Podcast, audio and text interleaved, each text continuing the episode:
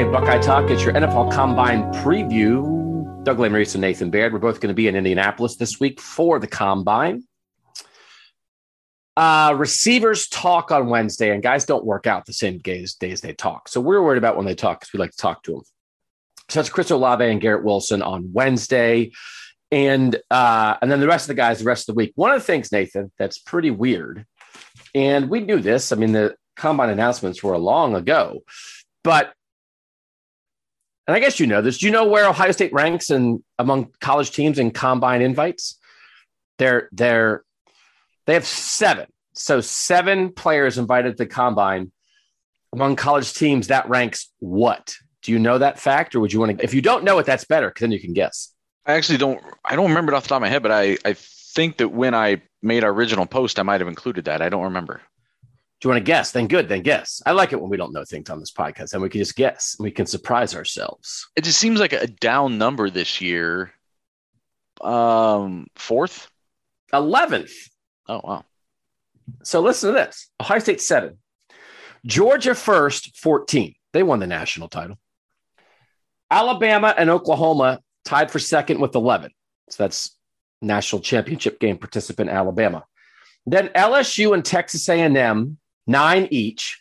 Then five teams with eight, including Michigan and Cincinnati, playoff participants, and Penn State and Ole Miss, who was pretty good this year, and Arizona State, which is like befuddling to me. But I guess like they did all that cheating and stuff, so maybe they got a bunch of guys from cheating, and then all their coaches got fired. But they sent eight guys to the combine, so seven for Ohio State, tied for eleventh for among teams, and it's the fewest number of combine participants since 2015 for Ohio State.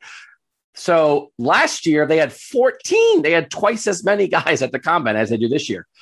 So 2022 7, 2021 14, 2020 11, 2019 10, 2018 11, 2017 8, 2016 14, which was the year they set a record with 10 guys drafted in the first three rounds. Let us pause for a moment, Nathan, and remark on the remarkable idea that Ohio State won the national championship in 2014 and then sent four guys to the combine that next year because everybody was back. That's how remarkable that 2014 team was. Devin Smith, Jeff Heuerman, Michael Bennett, Doran Grant, the only guys who went to the combine in 2015 after the Buckeyes won the national title. And then they sent 14 the next year because that's when they sent everybody who helped them win it Ezekiel Elliott, Joey Bosa, Darron Lee, Vonn Bell, and everybody else crazy. Michael Thomas. So this is some indication, Nathan, of it's the thing we talked about, like with the SP Plus ranking that has Ohio State with so many guys back. Their production returning is so huge that they were a pretty darn good football team this past season when they only have seven guys going to the NFL combine bodes well for 2022. This is not like an indictment of Ohio State, although we can talk a little bit about why there aren't more guys there but it's mostly a, a, another example that shows how young they were this past season. Yeah, I wrote a little piece about this. Uh, I think last week sometime. Uh, just Ohio State gets in these cycles to sometimes, and uh, you know they'll have these long stretches where it's double digit years, and then you get this little blip like this. And the last time we saw this, as you're saying, was after 2014, where they're about to have a stretch, you know, of not having a first or second round defensive player, depending on what happens this year, I think it'll be back to back years, no first or second round. Def- Although Werner went last year, right? Werner was a second round pick. Yes, Werner year. was a second round pick last year. So last year was the first year without a first round pick since the 2015 draft on defense.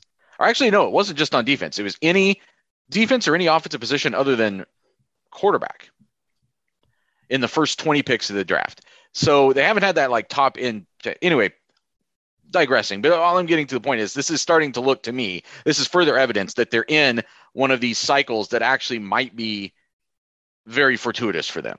That when you have a year where just because you have when you have less players going in a given draft or less players going to a given combine, the talent level throughout the program doesn't really drop off. So that means you do have this big wave that's coming. The last time we saw it, 2014, and, and we saw how that worked out. It should have worked out better for the 2015 season.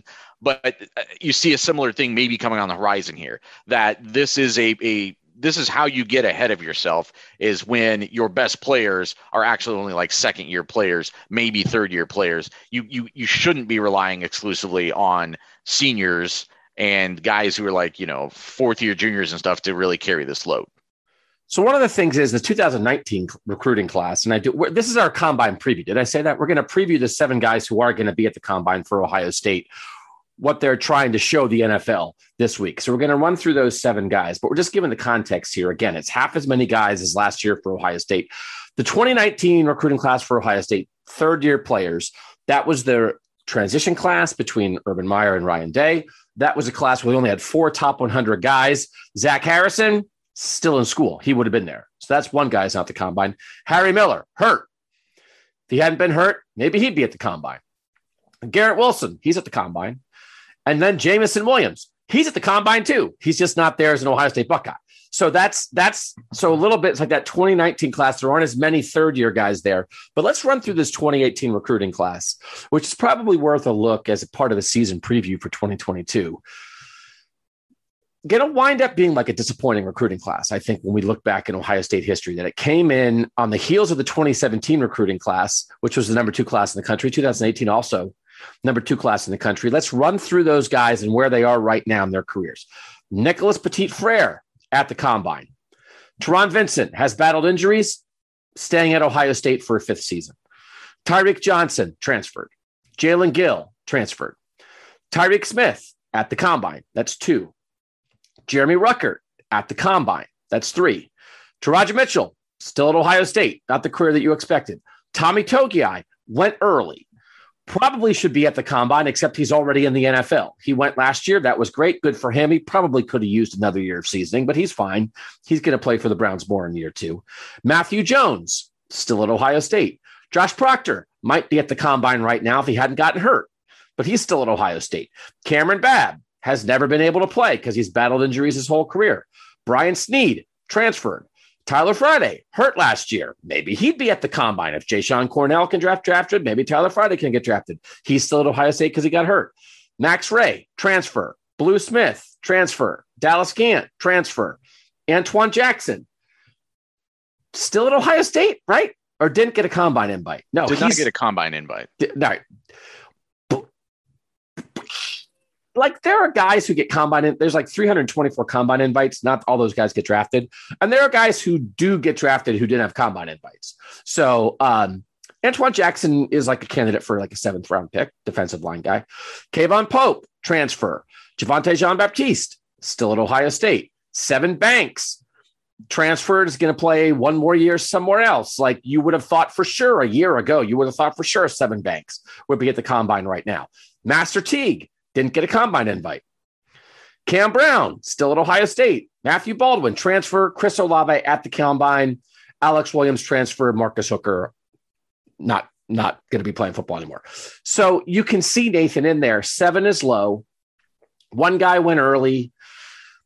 A couple guys that you would have thought a year ago would be here for sure aren't. So there's some reason. It's not like it's not a like a huge talent balloon burst for Ohio State, but there were just like multiple dudes where kind of some weird stuff happened during the course of their Ohio State careers. And the result is seven guys at this combine for the Buckeyes. Like Tyreke Johnson, Jalen Gill, you know, Teradja Mitchell, yeah, yeah, Matthew yeah. No, Jones, Josh Proctor, Cam Babb. I mean, there's just like you can go guy by guy, and it just like got a little sideways, got a little sideways, got a little sideways, whether it's transfer, injury, whatever and the result is where this is where we are. It's so weird to have back to back a class that ranks number two, a class that ranks number two, and a class that fulfilled its expectations for the most part in 2017, right? And I mean, that's uh, just a, a, class that was kind of loaded with with important oh, yeah. guys. Yeah. And and then 2018 just being such a dud and it's I don't know. I it we have this this back and forth debate so often about like how much stock are you putting in recruiting rankings? how much should your expectations be based just on recruiting rankings? Because it's the 2017 side argues for well, if if they have enough guys that are ranked at this level, that should tell you they're going to be okay. And 2018 would say, eh, it can get sideways in mass sometimes too. And it, it showed up on the field the last two years, especially as it related to defensive play. And I do think in I do think the 2017 class like slowed the development of the 2018 class to some degree because a lot of those guys sort of wound up playing behind those guys. And listen, a lot of those 2017 guys went after three years, so they were here and gone. But um, and then there was just some coaching transition. There was a lot of weird stuff. That this this 2018 class was the victim in a lot of ways of like a various different things. It was like of Kerry Coombs leaving the first time of Kerry Coombs coming back as a coordinator, of the day Meyer transition. It didn't affect their recruitment, but affected their entire development. Their whole career was affected by it. The COVID stuff, right? I mean, this is this 18 class had about as weird a ride of it as any recent class in Ohio State history. Because a lot of times, I mean, you know, you come to Ohio State, it's they've had some weird blips, but it can be a stable place, right? 10 years of Tressel. I mean, it, you know, got a little hairy at the end, but there were classes that came in under Tressel that just like did their thing for four years and then left and they were all good. You know, Urban was here for seven years. There were people that, you know, the 2013 class under Urban, man, they got here, they did their thing, they left, they were all good. You know, like that. A lot of guys that can be very smooth. It just wasn't very smooth for the 18ers. And I think what's maybe the weirdest thing about it is like you named several transfers there. That it's a little bit high, I guess, maybe on the rate. I don't know. We'd have to actually go back and look numbers wise, compare it. But a lot of transfers in there, and you got guys like Brian Snead that there's more to it than just football.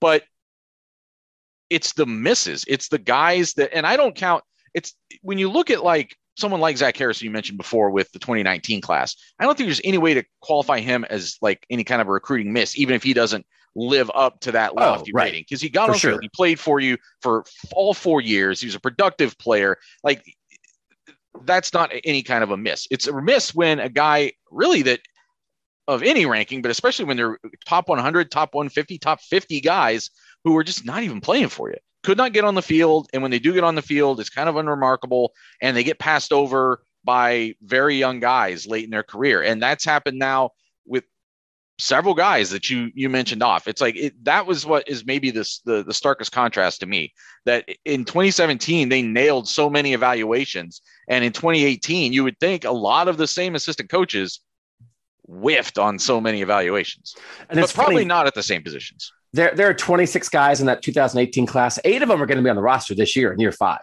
which again is not necessarily what you expect. I mean, Ohio State doesn't recruit a ton of guys expecting a fifth year. I don't think. Sometimes offensive linemen, but nobody thought Taron Vincent would be here for five years. Came in as number 20 player in the country. You would have guessed three instead of five. And he's going to be here for a fifth year. Teradja Mitchell's going to be here for a fifth year. Josh Proctor, because of injury, is going to be here for a fifth year. You know, that's that's the kind of thing too that some of these guys are going to be at the combine next year because they're sticking around maybe a year longer than anybody expected. Okay. That's the baseline. They do have seven guys that are going. We're going to cover them this week. We're going to talk to them. We're going to watch their workouts. We're going to uh, write about them. We're going to be doing daily podcasts here on Buckeye Talk. This is the Tuesday morning pod. The pods the rest of the week will be in the afternoon because we'll be doing interviews with players in the morning and then we'll come pod as soon as we can after we write, after we do everything else we have to do. We'll come pod on what happened that day. So the Wednesday pod will be up late afternoon Wednesday, early evening Wednesday, talking about what Garrett Wilson and Chris Olave had to say, what Jeremy Ruckert had to say. All those three of those guys go Wednesday. So we're going to bring you this hot and fresh, but you're just going to have to wait a little bit longer. And of course, we know you guys went back and listened to the Monday pod that Steve and I did. Rapid fire questions about basketball. All right, quick break. What do these guys want to do at the combine next on Buckeye Talk? Doug and Nathan 614-350-3315 for anybody who wants to be a tech subscriber this week. If you're not a tech subscriber right now, why don't you sign up? So you type into your phone, you just send a text to 614-350-3315. What will come back to you is a link to sign up to be a Buckeye Talk tech subscriber. It's free for two weeks. So you could sign up for these two weeks and you would get combine coverage, like as the words are coming out of their mouths at the combine. Oh, Chris Olave just said this. Nathan's fast little thumbs. Boop, boop, boop, boop, boop, boop. Oh my gosh, Jeremy Ruckert. Ding, ding, dunk, dunk, dunk. That'll be coming to you. Plus, over these two weeks, you'd get the end of the basketball regular season and the Big Ten tournament, which means Steven's going to be texting basketball on that. Boop, boop, boop, boop, boop, boop, boop. And then you can quit. Doesn't cost you anything. It's like literally nothing. So do it. Combine and end of the basketball season, kind of interesting basketball season. Then, if you want to stay through the NCAA basketball tournament or getting ready for spring football, then that's your decision. Three ninety nine a month. So if you never tried it, good time to try it. I know sometimes ah, it's the off season. There's some stuff happening right now, so this would be a good time to try it. All right, what these guys are hoping to do here, Nathan. Let's start with Garrett Wilson. And what I said Garrett Wilson is trying to do at the NFL Combine is lock down the idea that he is the best receiver in this draft class. He is, according to uh, Daniel Jeremiah's top 50 player rankings that he just redid on Monday, going into the into this combine, he's the number six overall player, the number one receiver for Daniel Jeremiah, the NFL Network. Really good at this. PFF has their own kind of version of things. They have Garrett Wilson as number 13 overall player. I've been very aware of this because I would like the Cleveland Browns to draft a receiver in the first round. And so the three guys that I sort of zeroed in on, it's not because I'm a genius, it's just because I follow the crowd, has wound up being the three guys that kind of most people have as their top three, which is Garrett Wilson, Drake London of USC, and Treylon Burks of Arkansas. Burks and London are both bigger. Wilson's a little smaller, but plays bigger than his size, big catch radius, great on balls in the air and then like some other receivers who are a little more of a deep threat, who are a little smaller, I sort of have in that next tier. But for Garrett Wilson, I do think he has a chance, Nathan, to sort of end the debate. He can't make himself grow. Drake London six five. Garrett Wilson can't go to the combine and grow five inches, but he's professor football.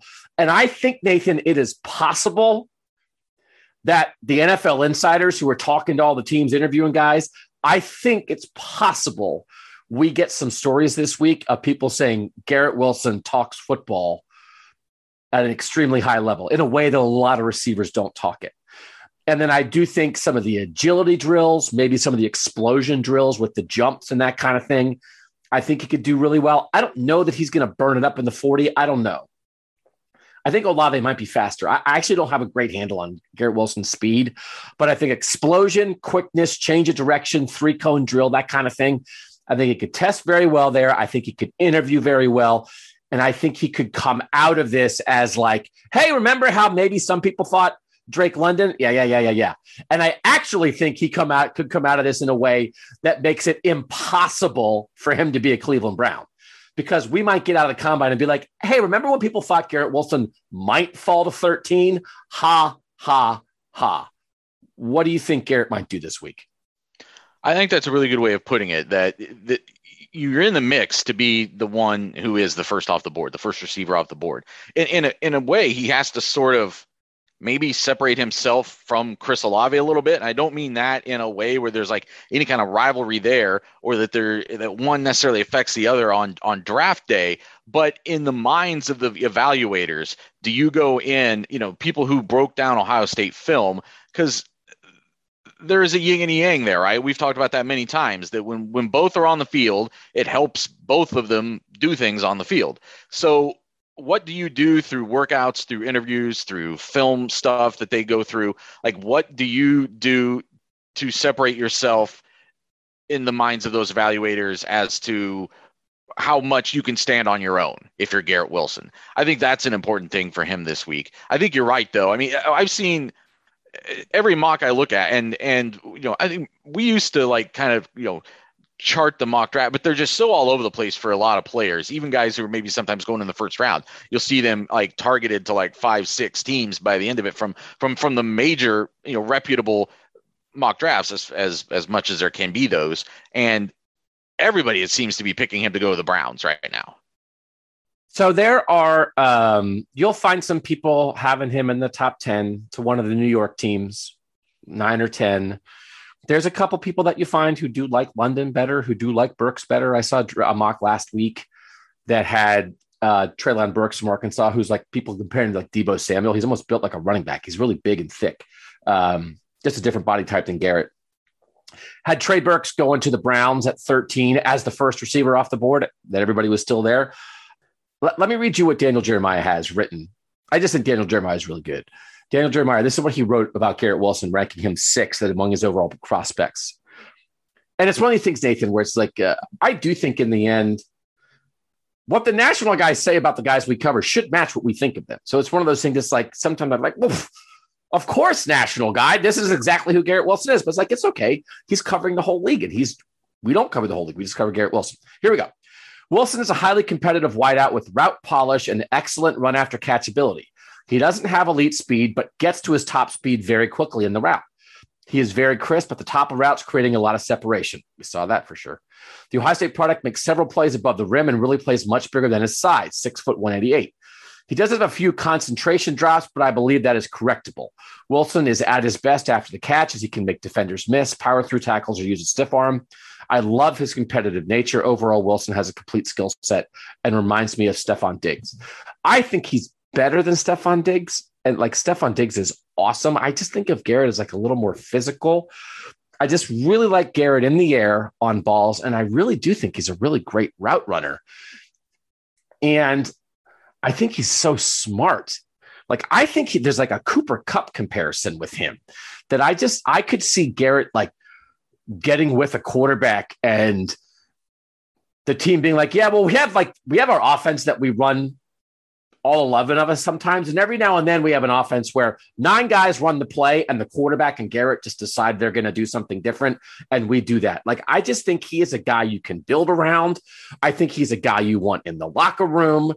I think he he is all those things that he is explosive. He's athletically explosive, explosive, but he's tremendously polished as well. And like I think Michael Thomas came out as like really polished. I just thought Michael Thomas was a professional in college, not a diva, but a pro, pro, pro. And I think Garrett is like that as a pro, but I think Garrett's more explosive athletically than Michael Thomas. Michael Thomas wasn't a speed burner either. So I think like I think Garrett has like a lot of the skills of like you take some of Michael Thomas and some of Terry McLaurin and, and they, but it's all number one receiver traits and I and I just think people are going to like him when they talk to him. And I don't know that everybody likes all the receivers they talk to, because sometimes receivers can be jackholes, like which is fine. And like that's not even bad. It's like I want a jack, like I want a confident, swaggery receiver on my team too. But I just think Garrett, Garrett, almost to me, and now I'm starting to sound like Steven, but just remember that I like him too. Steven's not the only guy who gets like Garrett Wilson. I must think Garrett Wilson like has a personality like a franchise quarterback. That that like if you said like oh like that guy oh well this well we want him in front of the media we want him in front of the fans we want him talking to the coaches about stuff we want him oh he has something with the owner oh the like I just think like Garrett's that dude that Garrett is that dude in every way and I just think we have a chance to have. I'm excited for the league to get their hands on Garrett Wilson and get to know him a little bit. And I'm curious to see sort of what the reaction is going to be. I, I, I probably, I mean, I'm, I'm basically making him sound like the best receiver prospect like in 10 years. And, and I don't mean to do that because I don't know enough to do that. But I think he's complete. Like if he was two inches taller, he might be the third pick. But man, I just think he is everything you want, which is why I keep trying to get him to Cleveland. And I'm starting to come around on the idea of that just might be a pipe dream, unless the Browns jump for him. Because if you're somebody said Jaylen Waddle and Ja'Marr Chase, like no offense to Jaylen Waddle, I'll take Garrett Wilson over Jaylen Waddle. And Jaylen Waddle was Miami's leading receiver this year. But he in the top 10 last year. You can tell me Garrett Wilson's getting a 13? I know there's a lot of good edge rushers in this draft, but man, Garrett Wilson is a, is a, is a franchise defining number one receiver in my mind. Well, it's okay. So for one thing, if he was two inches taller, he would be an even better prospect. Like I, I well, think, yeah, well, yeah, he. If he was so two inches taller, that. he'd be like. That's what I said. If he was two inches taller, he'd be the third pick in the draft, and nobody. Would, we wouldn't even have had a conversation about the Browns at thirteen, right? Because like you have to. He's six feet tall, but he plays bigger than his size. But if he was bigger, he wouldn't have to play bigger than his size. Right, and and I, I just want to make sure that we say that because I agree with you uh, everything you said. It's just that there's a lot of really good players, and if the two inches does make a difference at some point. Uh, but I what I was actually going to say before you brought that up was because when you first mentioned what six foot one eighty eight, did anybody ever reference that like in any way throughout his Ohio State career? Like that was never a hindrance of him being this just force of nature at times on the field. And I think that's one of the best compliments to his career at Ohio State was that his size was irrelevant. He was just a great he was just a football player. He just went out there and made a ton of plays and I think he'll do that at the NFL level too. I do think though that sort of positional um, flexibility is important and not getting pigeonholed is even more important at the NFL level. And if he can go in and do the physical things under NFL um, scrutiny this week to help ease any concerns anybody might still have about whether he is going to be able to do those things on the outside as well as he does them on the interior. That that's another thing that he can accomplish this week. Another thing he can check off. I just don't know how much question there really should be about that at this point after what he did this past season. If you're a team who just wants a bigger receiver, London and Burks are just such different styles than him. If you just stylistically want a bigger guy, but if you the, already have a Garrett Wilson, like if you already have a guy who's like six foot, 188, but you need someone like to, to more of like a red zone target, has two, three inches on him, I think that's a completely valid way to approach your draft. The and there is something that I mean, there's a lot of number one receivers in the NFL who are kind of bigger, right? Who are kind of like a bigger dude. Um, but it's hard to pass on this talent. And I think when you compare Garrett to anybody sort of like his size, you compare to Garrett to Jahan Dotson, right? Jahan Dotson's 5'11. Uh, like it's there's not a comparison. Nobody is going to come out of this and think, oh, I actually like Jahan Dotson better than Garrett Wilson. Like nobody's going to think that. And Jahan Dotson's going to go in the first round. It, uh, Garrett is just, I think Garrett has a rare package of stuff. And I think um, I'm, I'm excited to see what people, what people see about it. Like for the Browns sake, I hope, you know, I hope he goes and like chews gum during his interview and like makes armpit jokes or like I don't, you know what I mean? Like it's like, oh, he tanked, he tanked his interviews to get to the Browns. But I just I think it's probably he's probably too good. You can trade up. They can trade up if they really want him that bad. But I think I think that would probably begin because there are a lot of good receivers in this draft. Probably is the most prudent way to do that.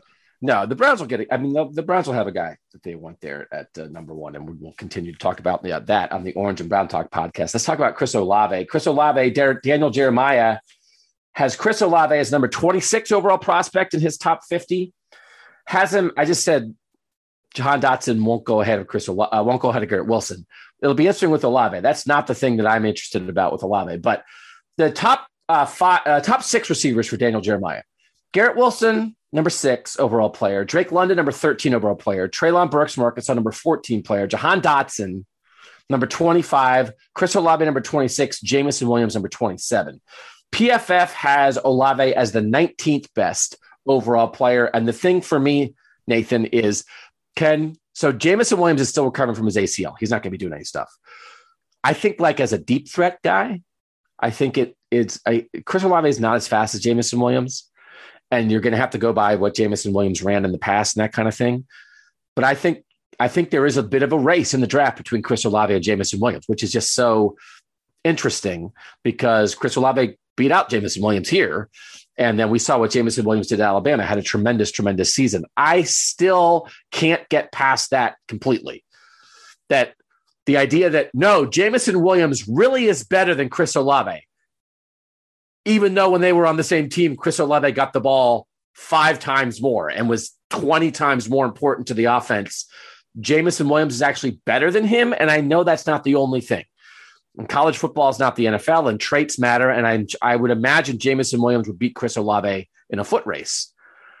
But I think Chris Olave can do some things to still say, I'm a better receiver overall than Jameson Williams.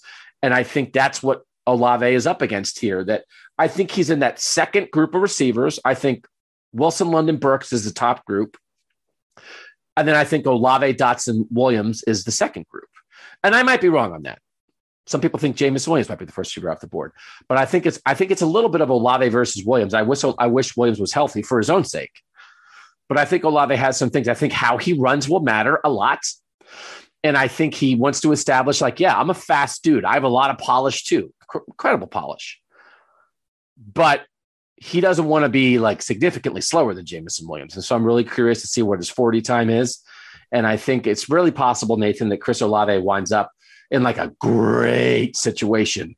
If he's like the 23rd pick and he goes to like a winning team that already has one good receiver, and now he could be the second good receiver, and they have a good quarterback because they just made the playoffs. And here we go. Oh my gosh. Chris Olave could be off to the races of a tremendous NFL career as being picked in the 20s. But I'm curious to see if he can make himself maybe like the best deep threat in this draft at this combine. Yeah, actually, I just happened to look at the the newest Pro Football Focus mock draft has him 21 to the Patriots. Like like an intriguing spot. Like, but it's like, oh, so Mac Jones needs a number one target. Cool. Right. Number one, their number one receiver this year was Jakobi Myers, who was an undrafted free agent. Like, you want to go be a Patriot, Chris Olave? Would Chris Olave, would Bill Belichick stinking love Chris Olave, do his job, super humble and polished game changer Chris Olave? That'd be awesome for him. And you're hitting on what's going to be, I think, I'm always fascinated by decisions at the draft or the decisions that lead into the draft because I think you're right in so many ways that on paper, Jameson Williams is going to check some boxes that Chris Olave doesn't, or he's at least going to check them with more emphasis. He'll run a faster 40 time. He, he does things at top end speed that Olave doesn't do, whatever. But so, how much, if you are really looking for that burner speed deep guy that gets behind defenses, how much do those things trump what I also think is true, which is that Chris Olave is just a better all around receiver? And how much are you pigeonholing yourself on just those traits and not the whole package. Um, and I don't know what's the wrong answer because I think NFL evaluation is different than college evaluation sometimes. So I, I, think you're right. Although I also wonder a little bit like it may not be that he has to prove he's the best deep threat, that proving himself as, as an all around guy, maybe not just a deep threat, is, is just as critical because he's you got to find some way to get on the field as a as a first year guy. So I'll read Daniel Jeremiah again. He only did a top 50, and he's only two Ohio State guys in it. So we want to lean on Jeremiah's expertise when we can. Number 26 overall, one spot ahead of Jameson Williams. Jeremiah does note about Jameson Williams. His hands are inconsistent. He lets too many balls get into his body, and that results in drops. That's Jameson Williams, not Chris Olave. Here's his uh, take on Chris Olave. Olave has average height and a lean, wiry frame for the position. He is very smooth. He is a very smooth mover and has terrific speed. Against press coverage, he relies on his foot quickness to win, but he does get caught and rerouted on occasion. He needs to add upper body strength. He is an excellent route runner, fluid in and out of breaks, and creates a lot of separation. Olave is at his best in the vertical passing game. He can find another gear when the ball is in the air, tracking it naturally, and he can finish consistently. He displays burst after the catch while lacking the strength to pull through tackles. Overall, Olave needs to get stronger, but he's a home run hitter with outstanding route polish. Again, like I, that's what we would write. Like I don't think he's as explosive. I don't think he's as strong as Garrett, not going to break as many tackles as Garrett, but smooth, man. And, and the ball in the air, he showed that ball in the air skill as a freshman against Michigan. And he will get open down the field and he will track that ball in the air. And so uh, Devin Smith was a second round pick with that skill. Olave is a better overall receiver. Devin Smith was kind of a one trick pony as a deep ball threat. Probably still probably the deep best deep ball threat I ever covered here at Ohio State. Second round pick again. Didn't really work out in the NFL. I think he had some injury issues. But Olave, I do think, Nathan, to your point, he's a deep threat who is more, right? Even like Ted Ginn Jr., ninth pick in the draft many moons ago, really kind of a deep threat, or like throw him a quick one and let him go. Not going to do some stuff in the middle of the field that like Olave can do. So he has deep ball speed, but he has like more over overall all around game too. So re- I'm really curious. I to me, like Olave, I've seen some people mock Olave to the Browns. That is not as much of a natural fit to me because I, I just might be wrong. I just see Olave as a little bit more of a number two on a good team. Pair him with somebody really good. Now, if you tell me the Browns are going to keep Jarvis Landry and then you're going for Jarvis Landry and Chris Olave, that very well could work really well. Put Lave outside, use Jarvis in the slot. I get that. But um, Garrett to me is just more of like the guy who can do it all. So Olave at 13 feels a little high to me but he feels like a great pick for a good team in the 20s. But I'll curious. I'm curious to see how fast he runs for sure. I think that's a big thing for him is that that 40 time that he puts down this week. No, I think the 40 time is big because a year ago at this time, when he was coming back to Ohio State, one of the things he himself mentioned was I think he wanted people to not be so emphatically talking about his lack of upper body strength and how slight his frame was. But there's only so much you can do in a year and really that's his body, I think. I mean, that's that's his body type a little bit. So if that's what it's going to be, like he's never going to be thick. So he's always going to be a little bit wiry. So you've got to go out there and I think run that number and help yourself there to kind of offset that a little bit. Because if people think you're both skinny and slow, that is a problem but I, no, I don't know anybody's going to call him slow, but you know what I'm saying, relative to the rest of those those five six guys that we're talking about. No, I I, I think that's right because even like Parris Campbell was really fast, but again, Parris Campbell was like Parris Campbell's built too. It's just a different kind of body thing. So um, Chris is Chris is just wiry. That's the way it is, and he's going to need to drop a time to open people's eyes. And I but I think he will. I think he will. So Will, Wilson and Olave both listed by Ohio State at 188 pounds. Wilson one inch taller. Do you think they're actually both weigh the same thing? I don't. I think that's probably not true. I think I think Garrett might measure in 10 pounds heavier than Chris. We'll be curious to see. I think if it's both listed at 188, it might be more like 192 and 182. So I'll be curious to see how that goes. All right, let's do Nicholas Petit Frere. For PFF, he's the next highest rated Ohio State guy. I don't know that he for sure will be the third Ohio State guy off the board. When we get down to like our draft predictions, when we get to April, I'll be very curious where we all are and where we're, what we're thinking about Nicholas Petit Frere, Jeremy Ruckert, and Tyreke Smith. I think those are the three guys in the mix here. But NPF at 88, he's listed as the, for PFF, he's the 13th offensive tackle. And so I think, Nathan, he, at this point, it's like, could can he do something? And I think his chances to blow the doors off some of the athletic testing, because I do think his whole big thing was we all know he was skinny. I think he was really athletic, but he had to bulk up at Ohio State. We all told that story a couple years ago. I'm just curious could he really have good numbers in some of the agility drills and some of the explosion drills to really open people's eyes? He's at 88 for PFF. That's a long way from 32 but people love offensive tackles. Like, is there something he can do to make himself like the sixth or seventh or eighth best offensive tackle prospect instead of being 13 on PFF's boards? And if you're that, then you've got a shot to sneak into the first round. I think he's trying to position himself. Can he sneak into the first round because his, he's got some really good testing numbers? He's a very intriguing prospect because of how late he really became what he is. And, and we say late because we watched the whole thing. Well, I, I got here one year into it, but you guys watched the whole thing and how it seemed late just based on his recruiting stature and all that stuff. But he really did. Like he didn't get the body until his third year. And then once he got the body, then it it all sort of unfolded and it's been on a very natural climb since then. So I'm I'm intrigued the same way you are because I I wonder it, it, the brute strength probably isn't there the way it is going to be with some of these other offensive tackles, but I don't think that's necessarily a drawback if he if his footwork, if his awareness, if just his his sort of like lateral movement and that sort that sort of like small a small area speed or quickness or however you want to term it for an offensive lineman can maybe be the things that separate him from some of these other guys. But I think you're right that I, I have seen mocks that have him late in the first round, or I had seen them, but I don't think that's really sticking. And I think it's he's yeah. looking much more like a second day guy. Yeah, that's his. I it feels like a stretch for him to get to that point. There was a really big offensive tackle class, really good offensive tackle class two years ago, when six offensive tackles went in the first round. PFF in their grading, they have five offensive tackles among the top 32 players.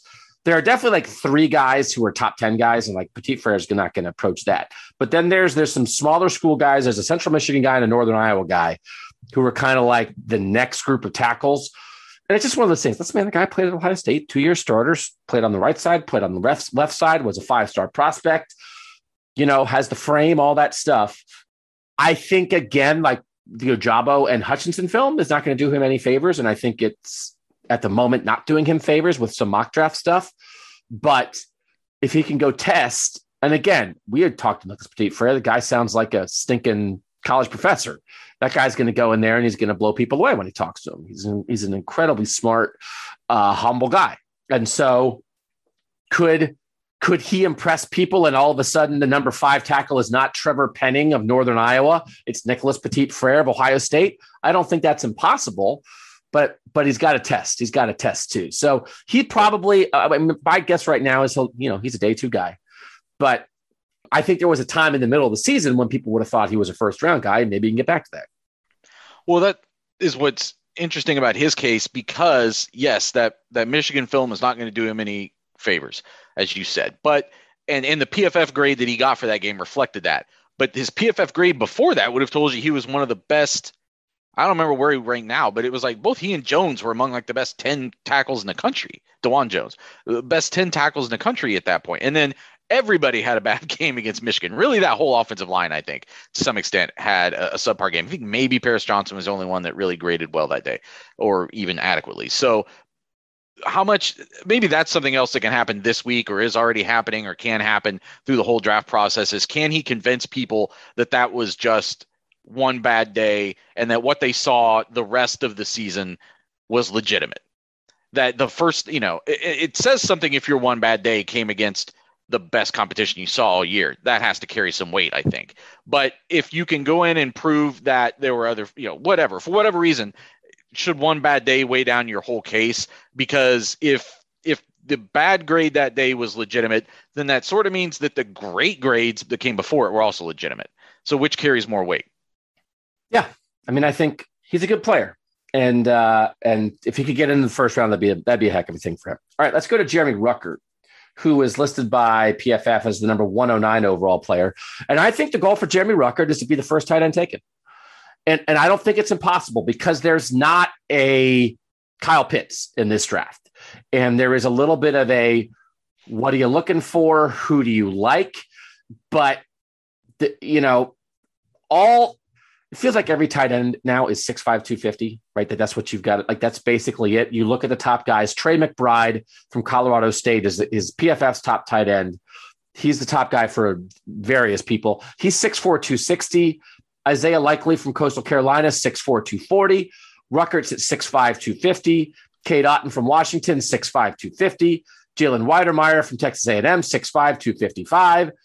Derrick Deese from San Jose State, 6'4, 235. Greg Dulcich from UCLA, 6'3, 245. Like they're all the same, right? I mean, it's not like, oh, I like little tight ends. There's no 6'1 tight ends, and there's no 6'10 tight ends. They're all the same thing, and they're all the same size as George Kittle and Mark Andrews and Travis Kelce and the, Kyle Pitts and the guys that everybody wants to find. So then what separates you? Well, like, are you twitched up? So that's that's like explosion stuff, right? That's agility stuff. How do you run? How do you lift? All this stuff is really going to matter for Ruckert because I did not throw him the ball this year. So he doesn't have a ton of tape of making great catches, but he showed that he can block. I think some tight end is going to blow somebody away in all these combine drills and become the number one tight end. I actually really think Jalen Wydermyer of Texas A&M is really interesting, but I think he's less consistent than some other guys. So that's Ruckert's goal. Ruckert's goal is to go to Indy and come out of Indy as the number one tight end because right now there is no number one tight end. There's like six guys, and he's definitely one of those six. I don't think any tight end's going to go in the first round, but he can be the guy that when teams in the middle of the second round start thinking about a tight end, they start thinking about him. So I don't know. I don't know what he's done at Ohio State, but he seems like a good athlete to me. I think he's got a chance to put up some good numbers. And again, smart, humble dude. He's going to go in and talk, and the teams are going to like him. It's interesting the way we say, well, he didn't. They didn't throw to him a lot, so he doesn't have a lot of great catches on film because he doesn't have a lot of catches, period, on film. But he kind of has some great catches on film. That's what I've always found intriguing about the Ruckert case. Is you can look at, I mean, how many like th- at least three catches in his career, I think, right, that are just like, holy crap and like catches that Ohio State fans will remember into the future because they came in like important games at huge moments. I mean, one was against Alabama in the national championship game; they don't win, whatever, but it was still in the moment like an impressive feat to go out on the field and, and make a play like that. I, I, I, those things I think will help him. I know that he had a little um, his hands were a little stiffer this year than they had been in the past. I don't know what the deal was with that. He was a little more drop prone or like goof prone this year than he had been. Um, he was also carrying the load in a larger way than he ever had been before. And I, I, I agree with you. I think some NFL team is he might be the one of all these guys. If he doesn't rise like you're suggesting he could, is is he the one that like there's the most like there's almost the most upside relative to his draft placement? Like if he falls to the third round or something like that, somebody could get like crazy value for him. I mean, like the best tight ends in the league. Mark Andrews was a third round pick. Uh, George Kittle was a fifth round pick. Dalton Schultz with the Cowboys like a fourth round pick. Dallas Goedert was like a mid round. People find tight ends. Dawson Knox and Buffalo is like a third round pick. Rounds three through, through five is where you mine for tight ends and where you hope the 6'5, 250 pound guy you pick is better than the 6'5, 250 pound guy that somebody else picked because there there's a prototype and they're all the same kind of deal. You just look at it this year. Trey McBride, the, the Colorado State guy who's listed as number one on a lot of tight end boards, 91 catches, 1,125 yards. Yeah. And so, like, how do you compare that to Jeremy Ruckert? Now, I just like you go through PFF grades, Ruckert's PFF grade was bad this year 59.4. Yep. Trey McBride's PFF grade was 94.7. So, again, like, he does have to go show people stuff. He's not there on film, right? Because I mean, he's a good blocker. He did drop a couple opportunities this year. They didn't throw him the ball at the end of the year, but you see that he's a good player and you see that he's a good athlete. But I think you need confirmation of that. I think, and actually, I think you need to. It's not even just confirmation because, like Trey McBride's confirming, hey man, I had a thousand yards and ninety catches. I'm just going to confirm what I have. Ruckert has to test in a way that shows that it's like ah, they just they just didn't give it to him. It's like like throw almost keep the one-handed catch right from the Big Ten championship game two years ago. Keep that film, and then a lot of the rest of it, like make sure he can block, he can block, and then just project traits, traits, traits, traits. So he's got to show his traits. So he's got to catch everything they throw him in the drills on the field. He has got to catch everything they throw him in the drills on the field, and he has got to catch everything they throw him at senior at uh, at Ohio State's pro day in a couple months. And then he just has to have enough of the numbers, and I think he will. And I do again. I think he, I think he has a shot. Um, I don't think it's a guarantee, but he also very he could be the fifth ten tight end off the board in this draft and be the best tight end of the group. And I know when right. we're doing when we're doing our mock drafts at Cleveland.com, I just happen to like Charlie Kolar from Iowa State, who's actually slightly bigger, six six, and caught a bunch of balls for Iowa State because they threw the tight end and because they didn't have Jackson Smith-Njigba, Chris Olave, and Garrett Wilson. But Dan Labbe for us, Orange and Brown talk host, uh, he has Ruckert in his mock draft for the Browns all the time. Like Ruckert, the Browns have a comp pick in the third round, it's like their second, third round pick, Jeremy Ruckert. That's Dan Labbe's guy. And uh, I'm not going to say otherwise. I, am not. A, I'm not a thousand percent sure about Ruckert as like a you're the next Mark Andrews. I, I, really, I'm, I'm not a thousand percent sure about that. Um, but I do think he's a really good athlete and he's a really good football player. So I just, I do think there might be a couple more guys in this draft with a higher ceiling, but it, he might go and test in a way that surprises even the people who know him the best. So I think the testing is going to matter to him, though. I think that scenario, kind of what you're laying out with the Browns, might be there's going to be teams like that that are sitting back that tight end isn't maybe their most urgent need. They don't have to reach for anybody there, and maybe they're not taking the best guys, but they have a. There's going to be some team that probably has a higher grade on Ruckert than where he's going to get taken, and they're going to be pretty happy with it. I, it's just kind of maybe my prediction for him that maybe it is still a third round situation for him. Um, look, even late third round, like what you're talking about with with with Labbe, but that the team that gets him there is going to be pretty excited about what what that could mean. All right. So those are our top four guys Garrett Wilson, Chris Olave, Nicholas Petit Frere, and Jeremy Ruckert. After this, we will come back for the three other Buckeyes who will be at the NFL Combine next on Buckeye Talk. Next up, Tyreke Smith on the PFF board. He is number 131. I think Tyreke, I think Tyreke, when he was on the field this year, you said this a lot, Nathan. There were times when he was the best player on Ohio State's defense, when he was healthy and when he was on the field. And I think he needs to confirm that like his top end on his best plays on film are real. I think he needs to just make sure that he shows everybody that he's healthy. And I think if we can be a little twitched up, right? Again, some of the explosion stuff, some of the three cone stuff, are you going to get off the ball? Are you going to have that twitched up pass rush kind of stuff? Um, I do think he needs to test pretty well, but I think he has a chance to get into the second round because I think the, the, the hesitation on him is he didn't play as many snaps as some guys the last couple years because of some of the dings and that kind of thing. But I think the athleticism is there. I think the football player is there. And again, uh, we're not trying to kiss anybody's butt here. It seems like a lot of the guys at Ohio State are pretty good, stinking dudes. Tyreke Smith is like a legit dude. He is yeah. like a real, focused, like just like super genuine, passionate guy. Like he is a real guy. I just think you want the Tyreke Smiths of the world in your locker room. So I think he is another guy that will go in there and he will talk to people and they will say, man, this guy's got something to him. But then he's gotta, he's gotta, he's got to twitch up and he's got to show some of the explosion and that kind of stuff. But the goal for me is to make, is try to get to the second round. I think that's what he's trying to test here he definitely flashed this year, as you're saying, like just how great, how much of a disruptor he could be on any given play. The difference, uh, sometimes maybe we should talk about what flashing means because sometimes I think we we say it as a compliment, like, oh, that guy flashed. And there's other times you say it like, well, he flashed, but that's almost then just more an enticement. And now it becomes almost a. And I think the answer is somewhere in between. Like with Chase with Chase Young, it was like, did you ever have like a like a remote control or one of the buttons gets stuck and like the channel just keeps like you have to go in and like pry it out. Like chase young was a re- was a remote where the flash button was stuck and he just you just couldn't turn him off. And that's why you're a generational player and you separate. Not everybody can you can aspire to that but just not everybody can get there and some people are never destined to get there from the day they're born. What i think tyreke smith has to do is is close the gap on the flash and the um, just being that kind of bright light consistently.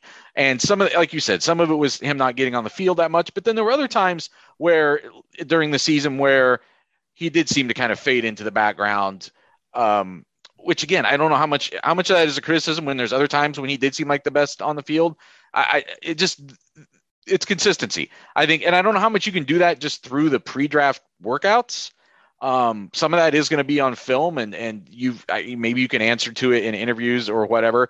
Um, but some of that, some of these things that we talk about with these guys, like I think you prove your consistency through your play, and that opportunity is passed. So what do you do from a testing standpoint to overcome that? Is maybe the the better question for him. He's the 18th ranked edge defender according to PFF. This is a good edge class right? This is this is going to be an edge group, and it's the Big Ten.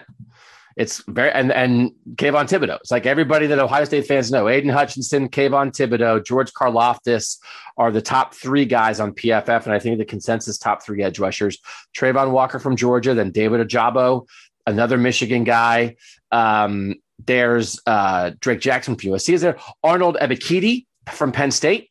Right? Who showed up for sure in that Ohio State game, gave Ohio State some problems. He's up there. Boye Mafe from Minnesota from the opener. He's up there. Like Mafe is the kind of guy I don't like Tyreke. I don't think can test as well as Boye Mafe. I think he, like Mafe is kind of like an exceptional, I think, athletic kind of dude who had a really good Senior Bowl.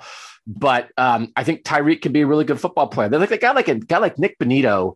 Um, was a really good player at Oklahoma, but I don't know that he's as complete as a football player as Tyreke, I think it's hard for Tyreke again. I think Tyreke is like can play the run and the pass. Some of these edge rusher guys are sort of like one trick pony pass rush specialist. I don't think that's what Tyreke is. I think Tyreke is is a is a three down uh, edge rusher But I think like to compare him to a guy like Myjai Sanders from Cincinnati, who was like really important for Cincinnati. I think Tyreke maybe can get ahead of a guy like that, right? So again, there's there's it's a, a edge heavy class, but if there's a team that you know liked an edge guy in the first round and they missed out on him because he got picked right before him, and they decided to take a guard or something, and now here they come in round two, and it's like ah, we still sort of are looking for edges. Man, we really liked a lot about Tyreke Smith. You know, could Tyreke Smith again? Tyquan Lewis was a late second round pick. Could Tyreke Smith be that? You know, based on his production at Ohio State, Tyreke Smith or Tyquan Lewis was the Big Ten Defensive Lineman of the Year, right? I mean, like that's a high bar. I think Tyreke Smith might be like as good or better athletically. Like I think Tyreke Smith's top end is as good or better than Tyquan Lewis's. Tyquan Lewis just laid down a boatload of film at Ohio State, and it's too late for Tyreke to do that. So he's got to show him in another way. In the end, by the time we make our projections before the draft, we might be projecting Tyreke in the third round, but I don't think he's a bad pick um, in the second round. All right. Yeah. Go ahead. I was just, one more thing I wanted to mention with Smith, and we talked about this during the season, but as NFL evaluators scrutinize film on him, they're going to see all of those uncalled holding penalties, and there were a lot of them this year. And I'm actually somebody who kind of rolls their eyes a lot of times when uh, reporters are quick to to point that out. But I thought this year it was like blatantly obvious that there were a lot of in that that that middle period of the year where he had been out for a few weeks and then he comes back and he came back with this resurgence and and just played his butt off for several weeks and well, for whatever reason refs were uh, hold on to those flags tight uh, with him. I, I you know, I, I, thought it was a legitimate thing you could say about the way he played this year. So, will is that something that they will see on film too? That will make the flashes he did have look even better. That it should have been more. He would have had even more of effect on the game if the game had been called a little bit differently. So, a little bit of news: Jeremy Ruckert, um, like over the weekend, had tweeted, "Can't wait to get back to Indy." But now there's a report from Dane Brugler at the Athletic Nathan, that potentially Ruckert will not be working out in Indy. Is that correct? That's what. Well, I, have seen the same report that you have with Brugler. I haven't. I just saw it now as we were talking, so I haven't had a chance to confirm it. But he had dealt with some stuff Senior Bowl week. Um, did not play in the Senior Bowl because of something that came up that week. So that doesn't come as a huge shock to me. Doesn't help him though, obviously, and it probably takes that that first round, or I mean, that get that that like being able to be the first round, first tight end overall, mm-hmm. I think. No, I, I, don't think it, it, it means that can't happen because he'll still do his stuff at pro day. I mean, he has time maybe to get healed up. I mean, if if he can't work out at all, but right. if he can at pro day run, bench, do all that stuff. I, that's not a huge ding. I mean, there are guys who don't do combine things, and then you make then your pro day just becomes more important.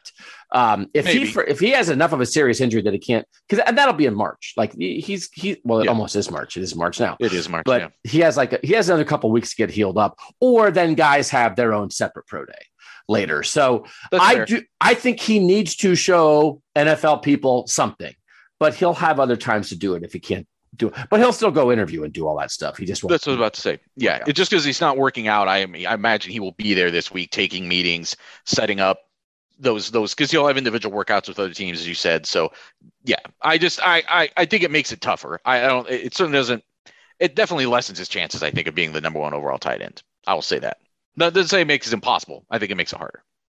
Okay, so let's go the last two guys who I actually think are like really sort of similar players in a lot of ways, in that they are really good, solid football players who, like, uh, I don't think are the world's greatest athletes, but they sure achieved a heck of a lot at Ohio State. And that's Thayer Munford on the offensive line and Haskell Garrett on the defensive line.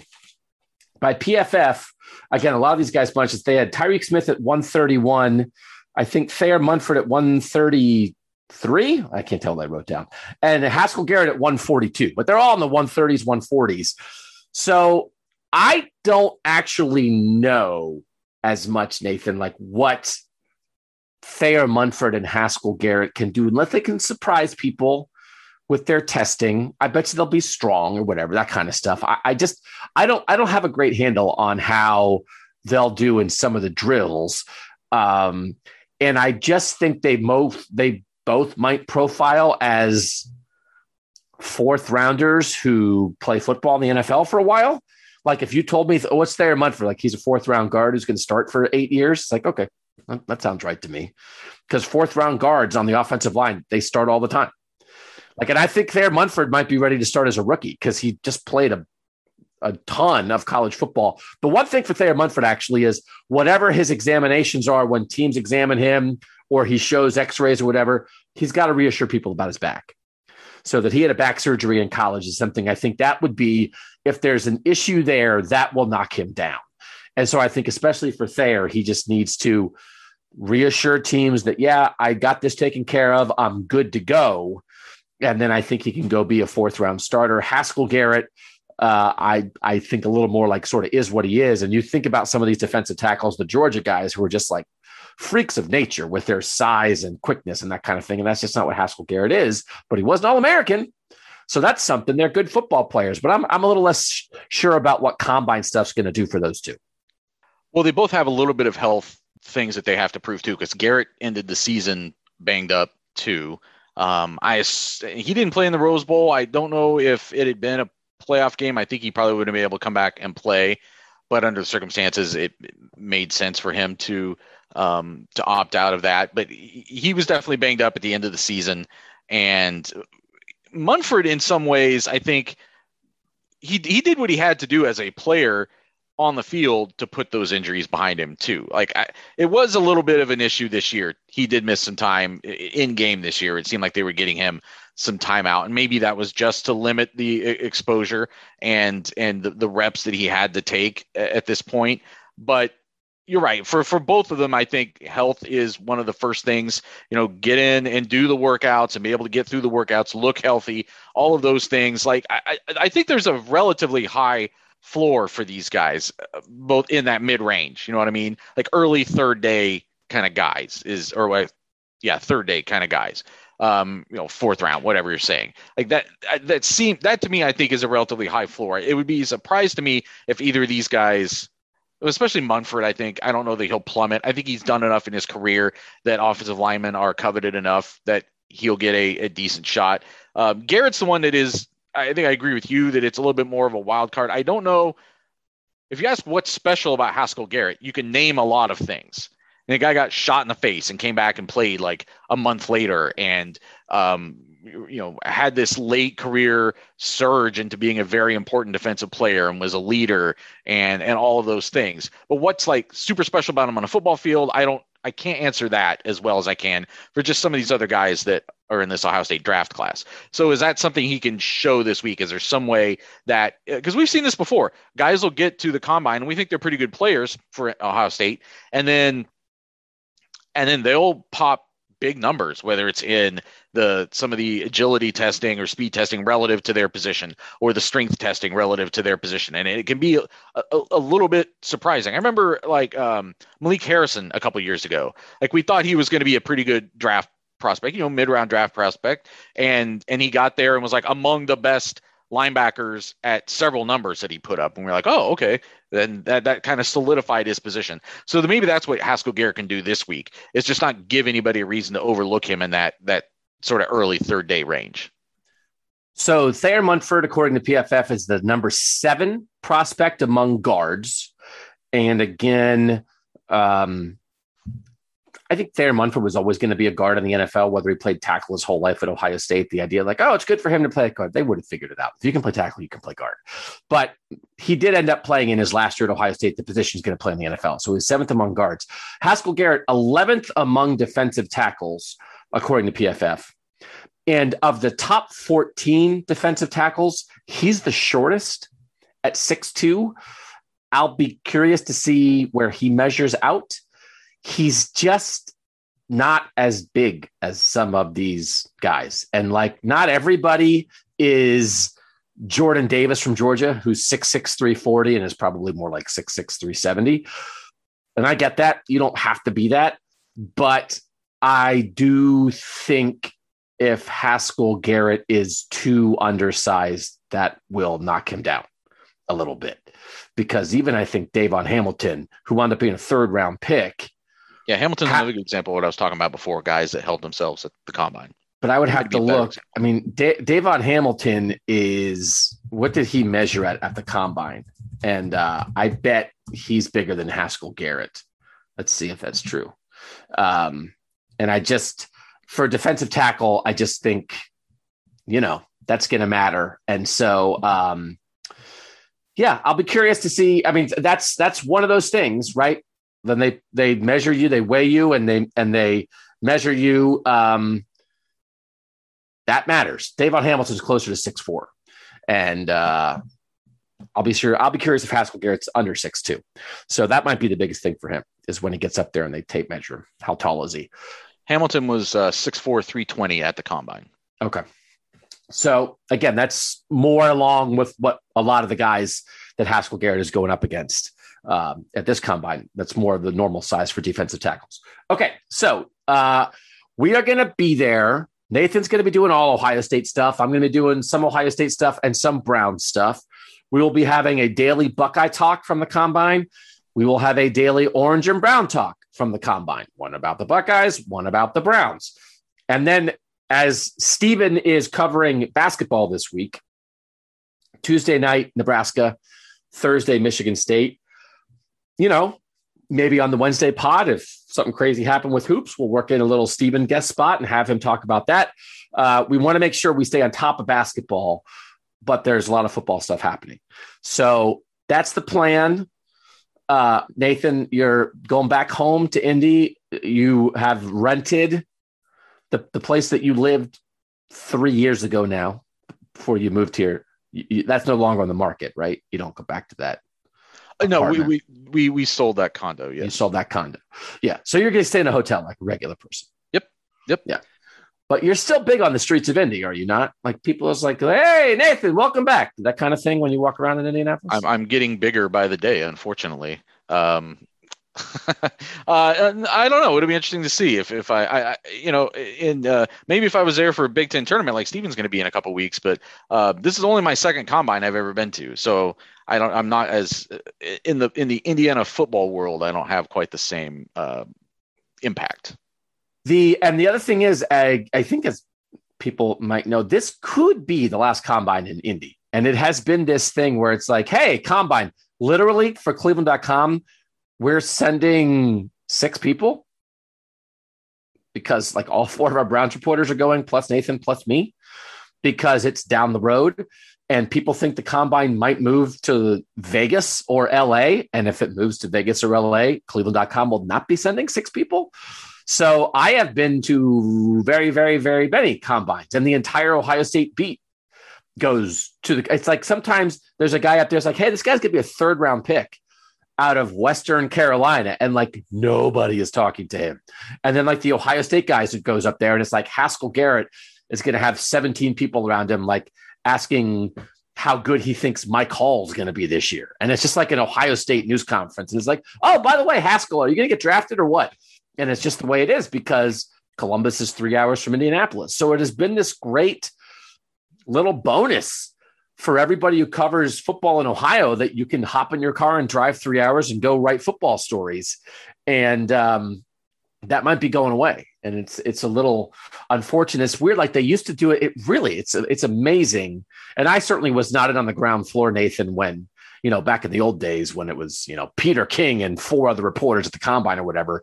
But they used to have it like in the hallways of the Hoosier Dome or whatever. I, the year that Ohio State had the ten guys drafted in the first three rounds I mean, you were crammed into little side rooms and all kinds of weird little stuff.